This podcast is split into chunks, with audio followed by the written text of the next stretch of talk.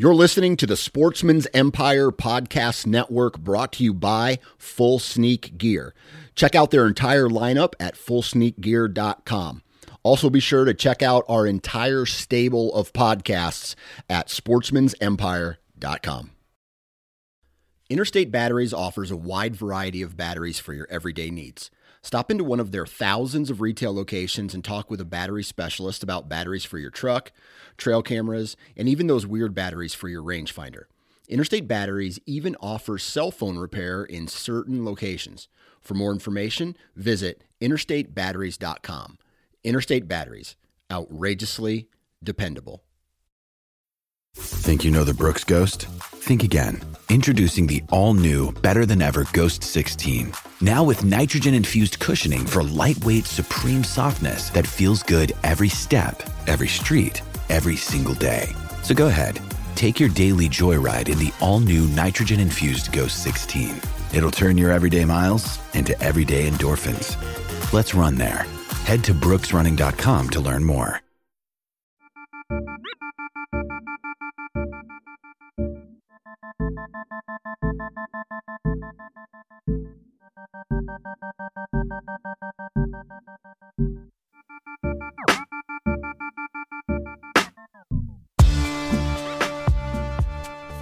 Mic check one, two. Here we go. I'm going to give you all about 10 seconds to cover your kids' ears or remove them from the room or throw them out of the vehicle, whatever you need to do, because this podcast is to get adults fired up because I'm fired up.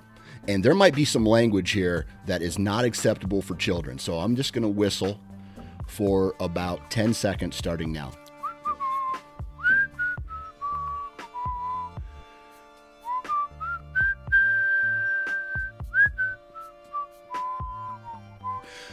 All right, I'm going to start the episode now, ladies and gentlemen. Welcome, you motherfuckers, you, you, you whitetail perverts, you badass freezer filling sons of bitches. It's time, ladies and gentlemen. I'm getting fired up, baby. And you know why? Because we're getting that pre-rut time frame, baby, and that is my abs. I sound like a wrestle. I sound like doing a wrestling promo right now, like I'm doing a, a WWE wrestling promo. Anyway, I'm being serious though. It is my favorite, absolute favorite time of year. This pre-rut time frame, and let's see, what day is it when this episode is going to launch? It's going to launch on the 23rd of October. So you've heard me talk about the cold fronts in early season, how I'm I'm just not a big fan of them. Right? Don't care, haven't seen a lot of uptick. But cold fronts this next week leading up to November and the first 5 days of, of November like I would I'm going to go with this 23rd to November 5th ish, 4th ish, especially on my properties. We're looking at the pre-rut. And I have killed majority of my deer before the chaos of the rut, right? Doe can pull a a doe can pull a, a buck into a, a, you know far away, and he, he he goes off some kind of uh, cycle. He goes off, off some kind of pattern that you may have had him. Right now is when you should be patterning patterning deer, and I'm going to talk about that here in a second. But we got to do commercials first. And so uh, first off, I want to apologize to to my sponsors uh, because uh, they probably don't know that I, I am uh, using this type of language, but I need to, I, I need, I'm fired up, man.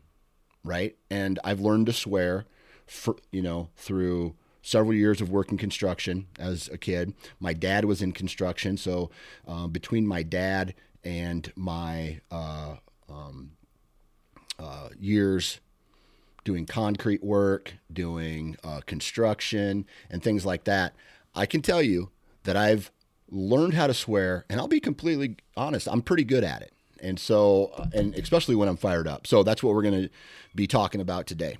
All right. So, huge shout out to Tethered, huge shout out to Wasp, huge shout out to Vortex, Code Blue, Woodman's Pal, Huntworth, Full Sneak Gear.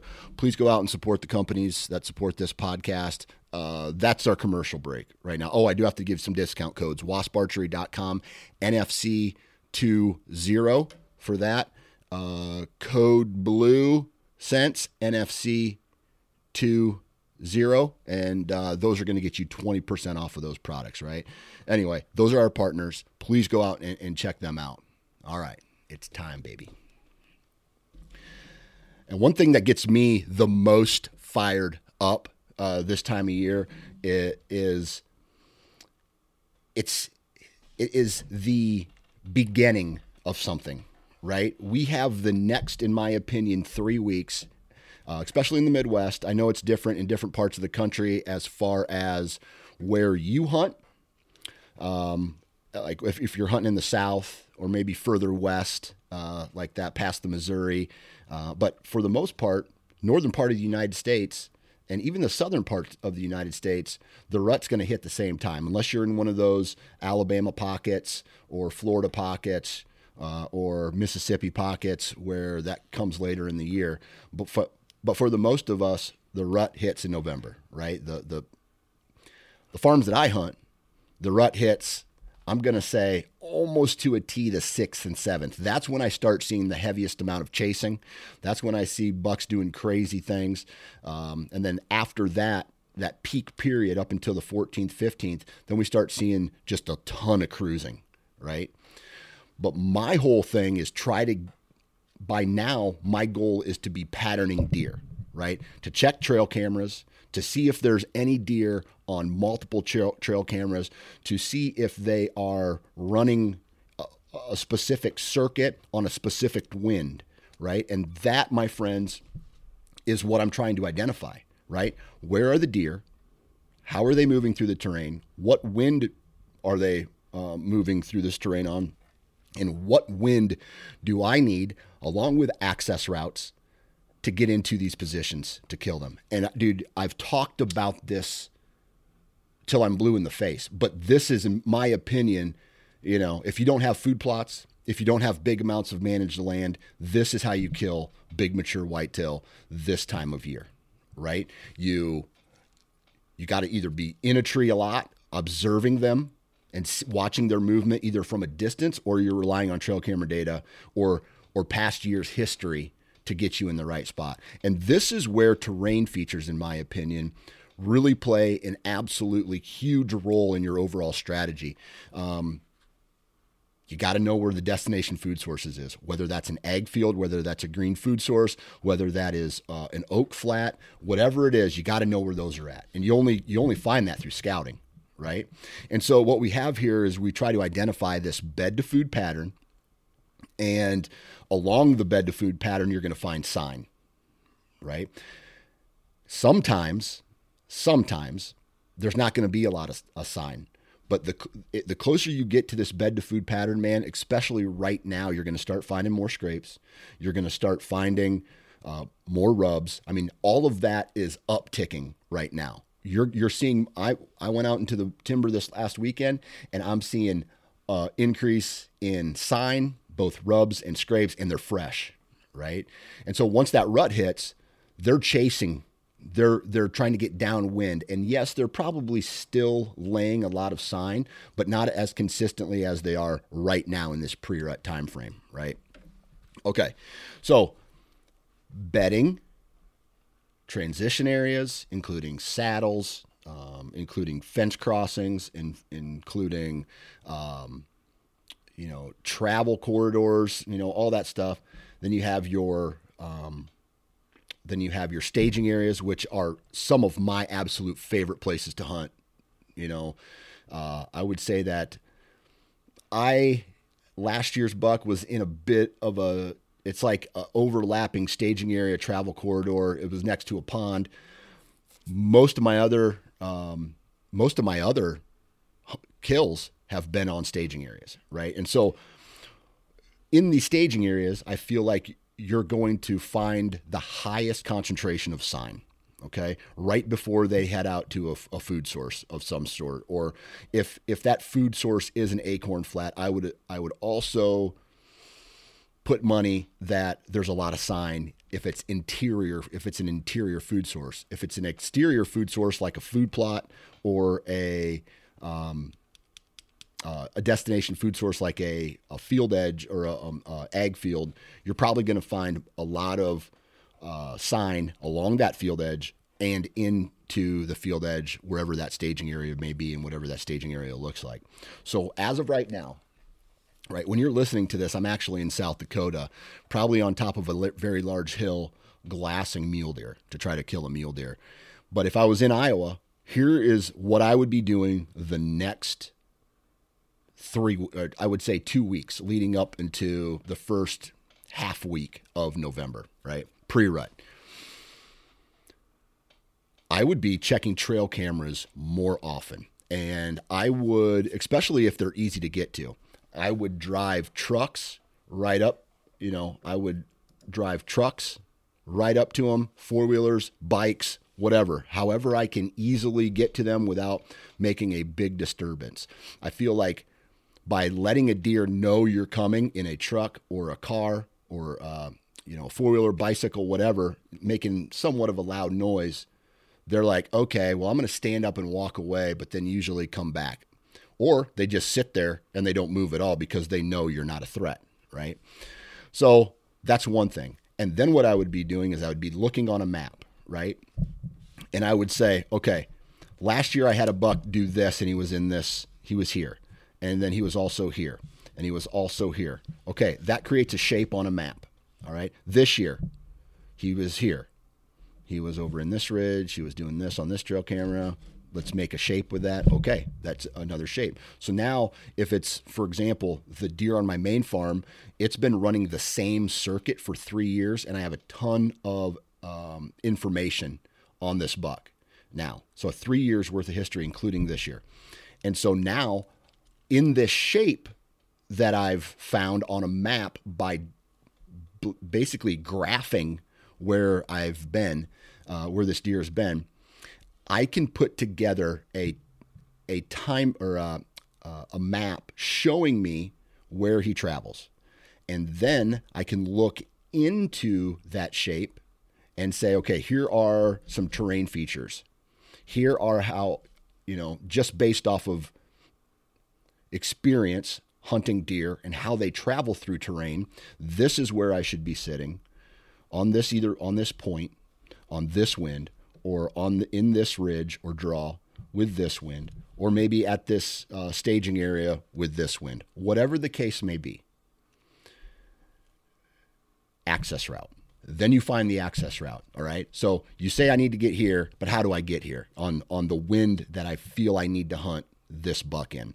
And that that access route is going to tell the story of how you get to that tree stand and you got to do it the least invasive way possible.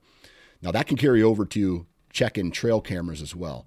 Um, if I'm going to check a trail camera in a travel corridor in a staging area, I'm doing it in the right smack dab in the middle of the day because this year, this time of year, yes, it's pre-rut. Yes, there's going to be a lot of uh, movement out like on the way back to bed and on the way uh, to the food source. But for the most part, they're still bedding down a majority of the day. And so that's why uh, access to trail cameras is also very important. And so I, I would be I would be completely gathering data. If you have a question on whether or not, you know, is a deer doing this? Is the right wind this? Do not be afraid. I typically don't do them anymore. And the reason I don't do the, this anymore is because I have um, really good knowledge of how the deer move through the farms that I hunt. I have past experience. I, I, I know what access routes I need to take in and out of the farm. And so it, but if you don't, don't worry, go do an observation set, right? Set up 100, 200 yards away. Maybe if you know where the destination food source is, or maybe what you should do is if you feel like getting into the timber, let's say there's a draw that runs north south and you have a west wind. Well, you should probably be hunting on the east facing slope of that that goes downhill because typically that's how deer they move on that on that east facing slope okay don't be afraid to to basically tap out to gain information that night or that morning, set up a, a tree stand on the west facing slope. That way, it's a non-invasive it's a non-invasive hunt. You can maybe come off of a uh, a ridge that uh, the wind will be completely blowing in your face for the most part depending on how big the the draw is or the ridge system is in between you're going to start you might be able to have get up in a tree wind blowing right into your face and then it's not disturbing the deer that are traveling that east facing slope. So I feel you can also not only do like a field edge set for more information, but you can also do in the timber observation stands as well. Um, the only time this really is hard is trying to catch something in the timber a long ways away with full leaf cover, right? And so, as we all know, it takes a couple hard frosts this time of year leading up into this late this late uh, season for these tr- the the leaves to start falling off the tree. One big storm come through, hard frost, big storm, leaves are coming off the tree.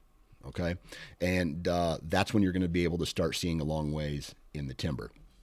I am going to be if I need if I need to do an observation sit, I'm not going to hesitate to do it. But I always like to make every every hunt count and I guess that's where my strategy is really fucking aggressive is when I am I'm going in and my goal is to kill every single hunt. Like I, I want to be in a position to kill my target buck every single hunt just because time is limited. Especially if you're an out of state hunter. Let's say I'm traveling to Ohio or like uh, South Dakota or wherever wherever wherever you're going to travel on a 5-day hunt, you have to be aggressive because if you're if you're tapping out, right? For you know, hey, I'm just going to sit here. I'm going to do an observation sit, and then if I see something, I'm going to try to call at it. Man, calling is awesome if you can catch a deer in the right mindset, but I feel like if it's not the right type of calling in the right type of scenario, there's no way you're going to just be able to rattle in giant deer consistently, right? And I know there's guys out there who will probably say, "Hey, you're wrong. I've rattled in a hundred thousand deer, and I've you know I've shot a million of them, and blah blah blah. I don't know. It is what it is. I think it's bullshit. But another day is here, and you're ready for it. What to wear? Check. Breakfast, lunch, and dinner? Check. Planning for what's next and how to save for it? That's where Bank of America can help. For your financial to-dos, Bank of America has experts ready to help get you closer to your goals. Get started at one of our local financial centers or 24-7 in our mobile banking app. Find a location near you at bankofamerica.com slash talk to us. What would you like the power to do? Mobile banking requires downloading the app and is only available for select devices. Message and data rates may apply. Bank of America and a member FDIC. Hear me out. If you're going on an out-of-state hunt, get in the timber. Uh, you got to get into attack mode, right? Attack mode. If you only have five days, attack mode. But with that attack should also be lots of scouting right? Collecting data. If you're unsure, if this is a, a, a naked property that you've never been to before and you have no information, man, you got to sacrifice tree stand time for scouting time. You got to scout. You got to know where to hunt. A lot of that, though, a lot of what you can um, accomplish e scouting. You can look at terrain features. You can see the uh, the topo lines. You can see the access routes right? If you say, okay, well, there's there's gonna be deer in here somewhere. Let me go to the absolute best terrain feature on the best access route, and that can be your starting point. Based off of the principles that I've learned through hunting, that's a really good start, right? Because it's it's how deer just move through terrain, whether it's subtle and you're in a really flat state or a, a big river bottom system where there's very little terrain they're still going to be traveling in that subtle terrain uh, difference there. So, um, staging areas. I've already talked about this. Um, actually, let me back up. I want to talk about bedding areas right now because I honestly believe that bedding areas are still really good to hunt this time of year if you have the information, right? If you have, if you've seen a buck come into a bedding area, uh, on a certain wind and you have that wind the next day, best believe you need to be in that bedding area with the, the best possible wind the next day. Okay.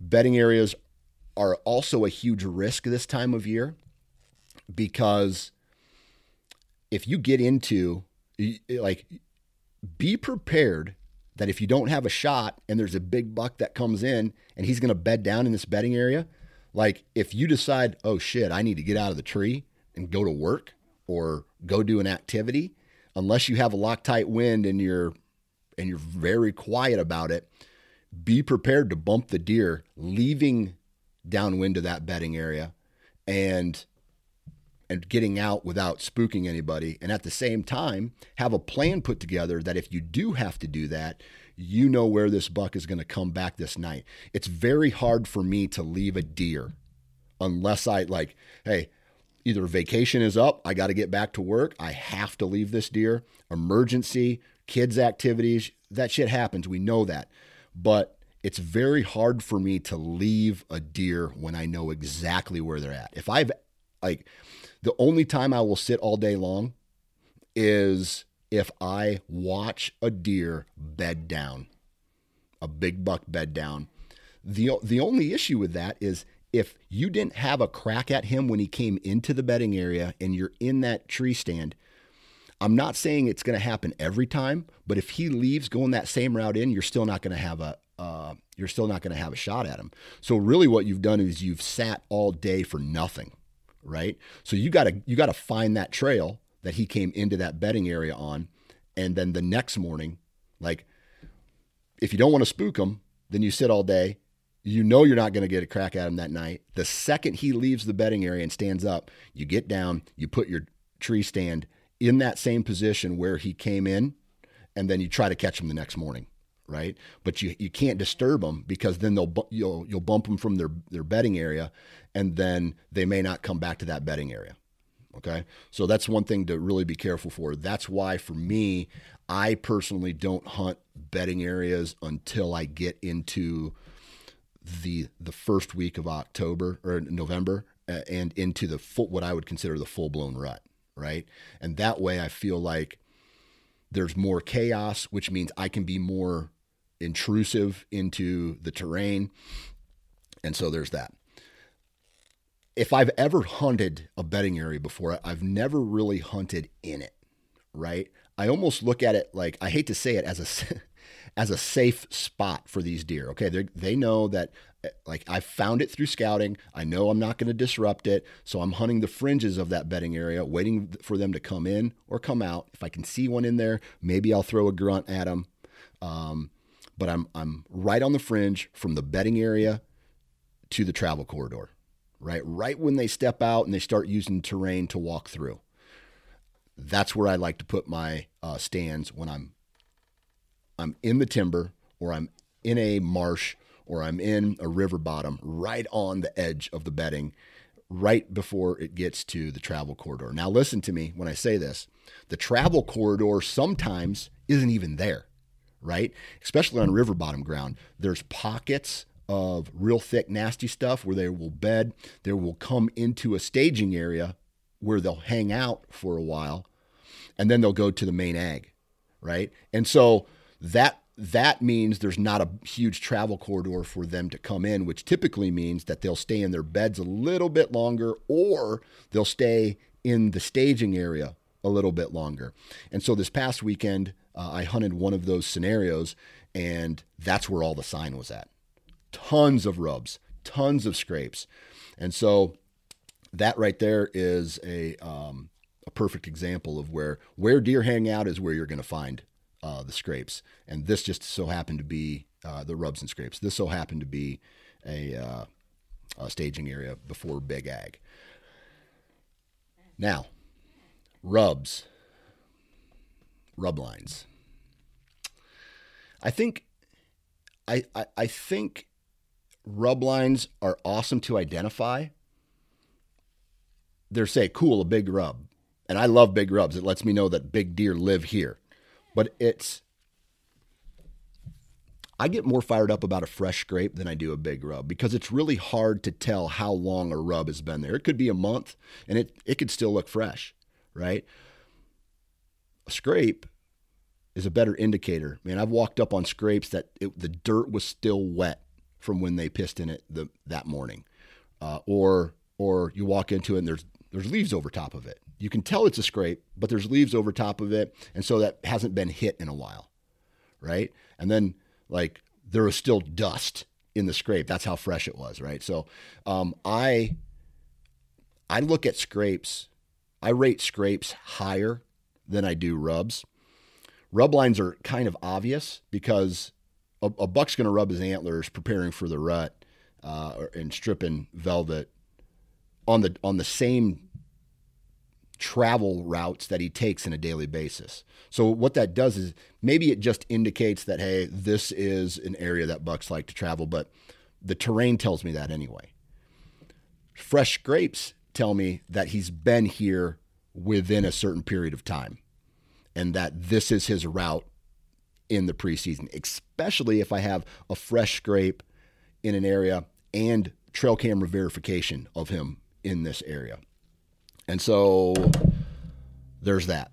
Uh, like this isn't this isn't rocket science, right? Everybody knows this already, especially if you listen to this podcast. Most people, I should say everybody, most people know this. Most people know everything that I've already talked about. It's just implementing it into a scenario. And then the risk for me comes at in the initial it comes in the initial push into the bedding area, the travel corridor, uh, the the staging area. Very rarely do I hunt field edges anymore. I'm not looking to see 15, 20 deer a night. I'm looking to see one deer, and it's my target buck. That's all I care about. And does. And I say that, I say that like I this time of year, if there's no does in an area, then that tells me that I'm probably in the wrong spot. Because what drives the rut? Does.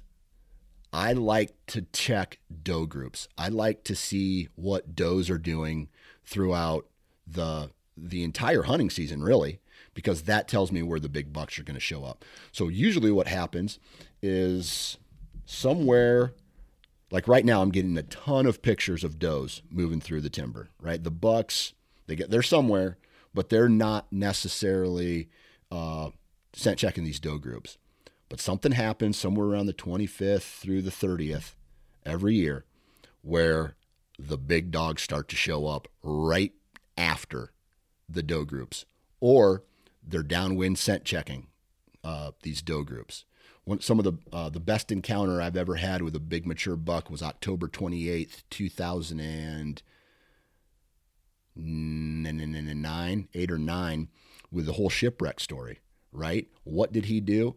I got all the does coming on trail camera. I said I'm going to get in there on the per- I have this perfect wind, perfect access route. I'm going to get in there.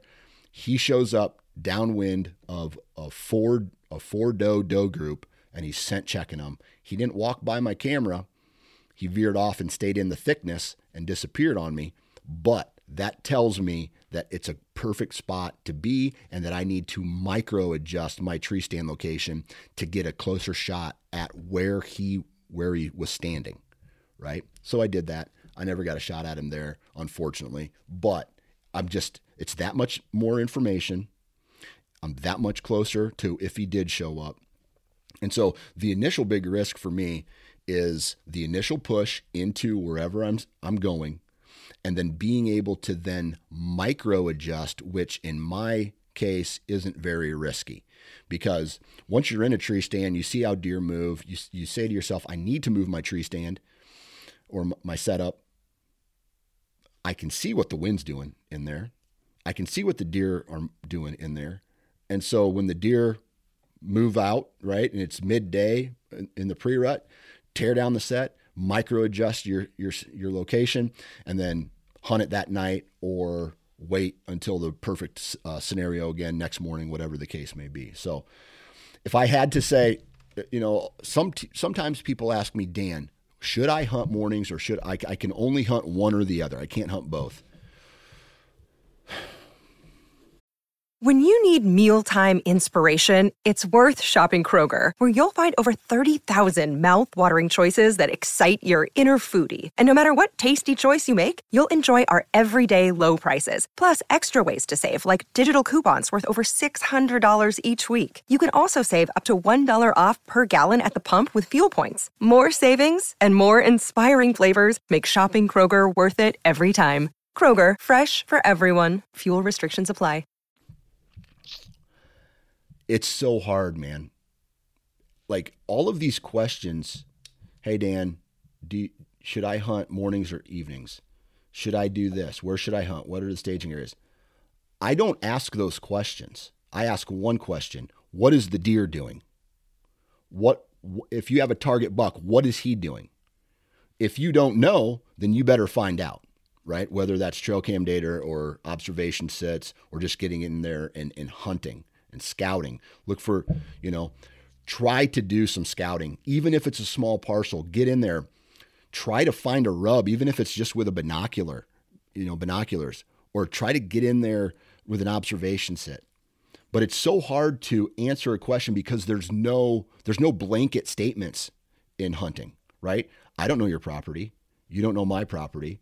I do you have food plots and, and all that stuff? Is it well managed or is it four acres and there's 30 other hunters around the the other properties, right? So you only get four acres. Like I don't know those scenarios. So a lot of my strategy is dictated by what the deer are doing. And so I try to capture that data and use that data to make decisions on when to attack, right? And so at this point, man, I'm really just beating a dead horse. It's time, it's time, like, and, and how serious are you about it? I have no, I, dude, I have no problems with the guys. Like, I'm a meat hunter. I want to go fill the freezer. Go fill the fucking freezer, dude. Fill it to the brim, right? Go lay something down. I'll, I will celebrate that with you. That's awesome. Congratulations. Hey, take my kid out. I want to experience my my uh the kid to hunt with me. All this stuff, dude. I I 100%. I'm all about that. Go out there, spend time with your family. It's the most important thing. Right? Get these kids excited about deer hunting. Right? I, I I'd like to do that too. I like to do that too. But there comes a time when it's time for the killers to start to kill and it's time to put the women and the children to bed. No offense. Well, you could be a, a woman and just like in this mindset. It like that's just a statement. Put the kids to bed, honey. I got some shit to do. I'll see you when I see you, right? And get out there, make the right moves, get aggressive, right? Quit fucking around and go handle business, right? If but if you're not like that, dude, that's fine. That's fine. Go out, enjoy nature. I, I enjoy nature every time I'm out, but I'm also in killer mode. Got to slay, right? And there's only certain amount of deer that will that will meet my expectations, right? And I'm a product of my environment, so I'm lucky I live in Iowa. I'm very lucky I lived in live, live in Iowa. I'm very lucky that I get a, a chase these larger antlered animals in a lower pressure environment, right? I almost feel that in the higher pressure environments, you have to be more aggressive. Because if you're not, and you're just going to be like, hey, I'm just going to let it go by. You know, I'm just going to sit here for three days and watch this buck come in and out. Oh, shit, another guy came in, bumped him out of his bed. That's your fault, man, for not being aggressive. You can't blame that on the other hunter. That's your fault. You had time to go do that. That's that's a, a weird scenario, but still, right? I've learned my lesson the hard way several years in a row back in the in the 2010s. Like you hey, dude, I saw a big buck today. And then someone would say, "Well, did you have him within shooting range?" I'm like, "No, I saw him across the field." Okay, cool. The next night, "Oh, dude, I saw that same big buck again." I saw him across the field well, why didn't you move over towards him? Oh, I, I just watched him. I'm hoping I can rattle him in. Bullshit. Go, go move your tree stand. I know, dude. I'm just, I'm, I'm fired up. I, I really wish I would have. One thing that I'm kind of regretting is the the timing of my South Dakota hunt because I would rather be hunting if I had to. I'd rather be hunting whitetails here in Iowa and trying to lay down a big deer so I can go to Oklahoma or Missouri or Wisconsin or wherever I'm, I, am hoping to hit two rut hunts this year, one in Iowa, one in uh, Wisconsin, or one in uh, one of those other states. And so I'm, I'm leaving during the pre-rut to go hunt, and I'm excited about it because I've never hunted South Dakota this late, and I'm, I'm interested to see the uptick. Huge cold front coming through too, dude. It's going to spark off the deer the deer movement. Uh, there might I might get rained out a couple days, but I'll say this, man. I am freaking excited about what's coming down the pipe in the next week, uh, and I'm doing that right now while you're listening to this. So, um, man, you know what to do. Go do it. Good luck, dude. I'm I'm sending so many positive vibes out into the world that anybody who hears this man, soak them in. This this time of year only happens. It doesn't happen like every weekend, right? You can't go, hey, uh, why can't you go hunting in July? Like, uh, you're stupid. Don't ask dumb questions. why, dude? Why can't you do this? Why can't you do this, dude? The rut's the same time every year. Pre-rut, same time every year. Go do it. Take advantage of it. You might have to make some people unhappy, right? but it's also your job to prepare them and and build those brownie points up so that you can be left alone and go handle your business, right? Whether that's 3 days out of a year or whether that's the next 30 days that you that you get to hunt. Go handle business. And so, I'm sending good vibes in, man. Most importantly, safety, right? If you have dude like for me, I just imagine myself without a safety harness. I fall out of my tree, I become paralyzed. I can't do shit for my family anymore other than moral support. Okay? Like, okay, like the whole dynamic changes, right? Do not fall out of a tree stand. Wear a damn safety harness. It's very simple. It's very simple. If you forget it, go back and get it, right? There's no there's no point dying over a deer. Also, this is a good point. Don't lose friendships over a big deer. I have talked to so many hunters. Man, I'm, I'm over I'm over 800 episodes of the Nine Finger Chronicles podcast. And I've talked with a lot of people in since 2014 when this started. Right? We're coming up on 10 years of the Nine Finger Chronicles podcast, and I've heard too many stories of people losing friendships lifelong friendships over a big buck. It is not worth it. It is not worth it. If we all had kind of a, a changed mindset where, hey, dude, let's work together to kill this buck, right? That'd probably be a better mindset. That way you're not losing friends. You're not losing friends. Don't lose friends over a dumbass deer. Okay? At the same time, that's that's why I hunt by myself. So, so uh, I kind of I kind of like that. But anyway, don't lose friends over a dumb deer. Safety, good vibes. You know the drill, guys. Uh, huge shout out to Tethered, Wasp, Vortex, Code Blue, Woodman's Pal, Huntworth, and Full Sneak Gear. Please go out and support the companies that support this podcast. Go to iTunes, leave a five star review. Let everybody know that this podcast is badass. The Nine Finger Chronicles hats are coming they're actually, uh, when I'm recording this, they're getting built today. They're getting built today. And so I'm looking forward to, uh, you know, getting those shipped to you guys who have already purchased them.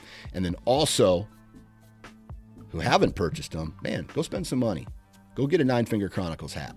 It's going to go to a good cause, and that good cause is being able to take my wife out to nice dinners so that I can get brownie points so I can hunt. So, really, what you're doing is you're buying a hat that allows me to hunt, if that makes any sense. So uh, take care. Good luck. Please send me your, your success pictures, whether that's a doe, whether that's uh, your kid shooting a deer, wife, girlfriend, uh, your first deer, your biggest deer, your f- pictures of your freezer, pictures of your meals. I love looking at that shit.